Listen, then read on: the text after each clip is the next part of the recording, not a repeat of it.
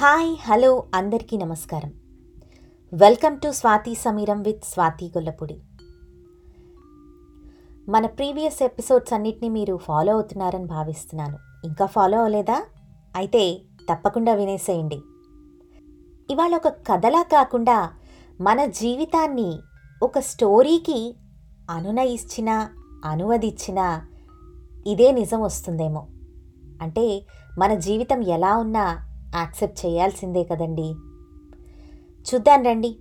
మనిషి సగటు జీవితం గురించి వారి దశల గురించి ఏ విధంగా ఎలా ఉంటాయో ప్రాక్టికల్గా మనకు వివరించి చెప్పారు. దీన్ని మనం అందరం యాక్సెప్ట్ చేయాల్సిందే. కాకపోతే ఈ దీనికి కొంత సరదాగా యాడ్ చేసి నవ్వు పుట్టించేటట్టు చెప్పినా చివరికి మాత్రం ఎండయ్యేది సాడ్గానే. చూద్దాం పదండి. ఒక సగటు మనిషి పడక గది దాంపత్య సన్నివేశాల గురించి చూడబోతున్నాం మనం.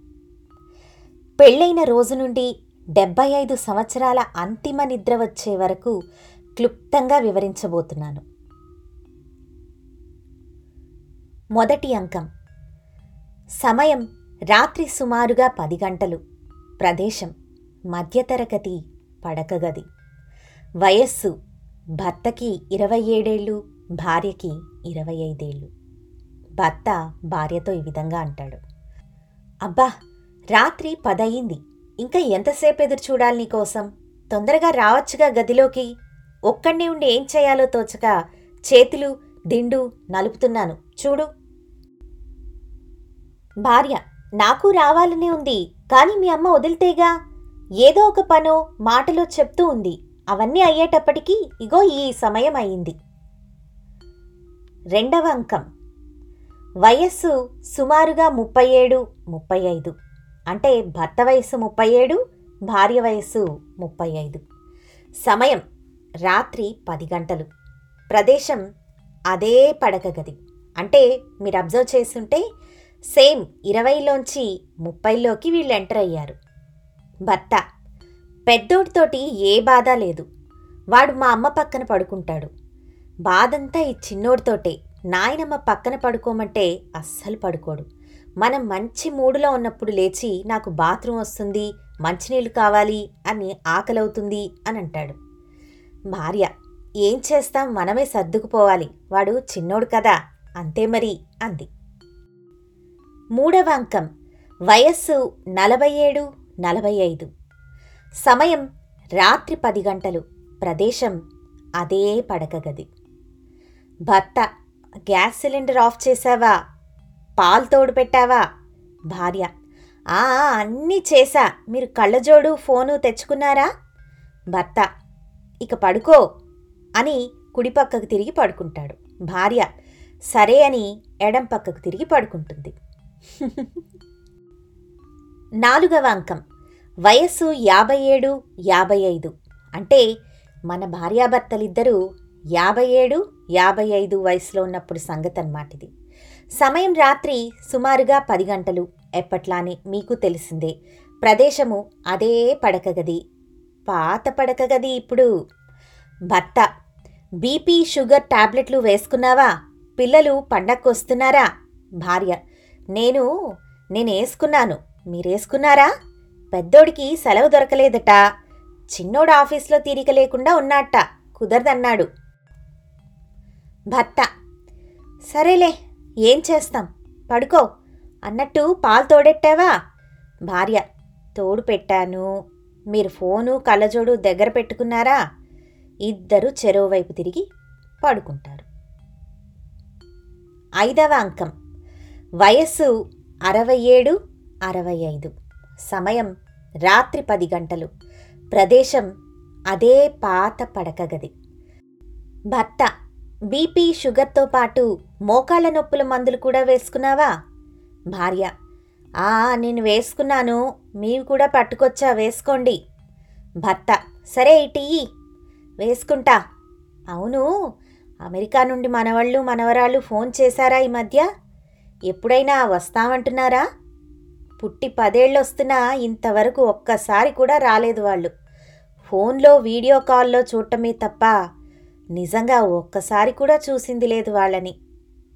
భార్య నిన్న చిన్నవాడు పెద్దవాడు ఇద్దరి కుటుంబాలు ఏదో హోటల్లో కలుసుకొని అక్కడి నుండి ఇద్దరు వాళ్ళ వాళ్ళ పిల్లలతో ఫోన్లో మాట్లాడిచ్చారు. మంచి డాక్టర్కి చూపించుకోండి మందులు వాడండి ఎన్ని డబ్బులైనా పర్వాలేదు పంపిస్తాము అన్నారు. వాళ్ళకి ఇంకో రెండేళ్ళ దాకా రావటానికి కుదరదట. పొద్దుపోయింది పడుకోండి భర్త వాళ్ళు రారు. మనం వాళ్ళని వాళ్ళ పిల్లల్ని చూడలేము. ఇక మన పరిస్థితి ఇంతే.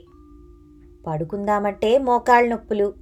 అరికాళ్ళ మంటలతో రాత్రి ఒంటి గంట దాకా నిద్ర పట్టదు. నిద్ర పట్టకపోతే పిల్లలు గుర్తొచ్చి మనసంతా దిగులుగా ఉంటుంది. అసలు వాళ్ళని ఇద్దరిని అమెరికా పంపి తప్పు చేశామేమోనే. ఒక్కడన్నా ఇక్కడుంటే ఎంత బావుండు? సరేలే ఇప్పుడు అనుకొని ఏం చేస్తాం? నీకన్నా నిద్ర పడుతుందా? భార్య నాది మీ పరిస్థితే. నాకు ఒంటి గంట తర్వాతే నిద్ర. కళ్ళు తెరిచినా మూసినా పిల్లలే కళ్ళల్లో మెదులుతున్నారు. ఏం చేస్తాం? అంతా మన కర్మ. సరే నిద్ర రాకపోయినా అలానే కళ్ళు మూసుకొని పడుకుందాం. ఎప్పటికో నిద్ర పట్టకపోదు కదా. ఇద్దరూ బలవంతాన కళ్ళు మూసుకుంటారు. చివరి అంకం. వయస్సు డెబ్భై ఐదు సమయం రాత్రి పదకొండు గంటలు. ప్రదేశం ముసలికంపు కొట్టే పాత పడక గదిలో కాళ్ళు సరిగ్గా లేని కుంటి మంచం.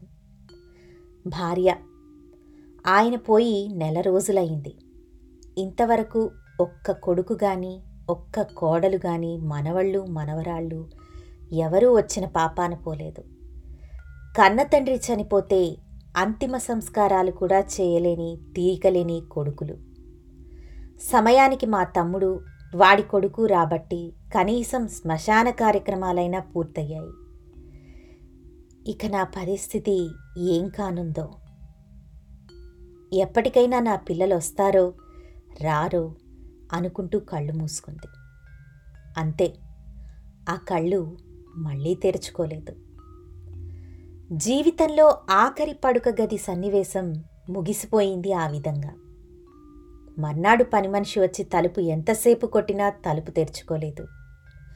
అనుమానం వచ్చి చుట్టుపక్కల వాళ్ళని పిలిచి తలుపు పగలగొట్టి చూస్తే భార్య శాశ్వత నిద్రలోకి వెళ్ళిపోయింది.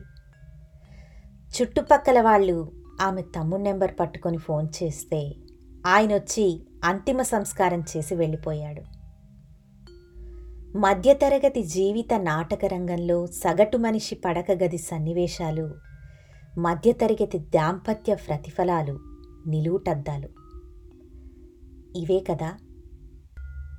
ఎంత ఇబ్బందిగా ఉన్నప్పటికీ ఇది నిజం. ప్రతి మనిషి జీవితంలో ఈ దశలన్నీ నిజం. అందుకే ఎవరి మీద ఎటువంటి ఎక్స్పెక్టేషన్స్ పెట్టుకోకుండా జీవితం సాగిపోవాలి. ఎక్స్పెక్టేషన్స్ పెట్టుకున్న కొద్దీ ఇదిగో ఇలానే ఉంటాయి.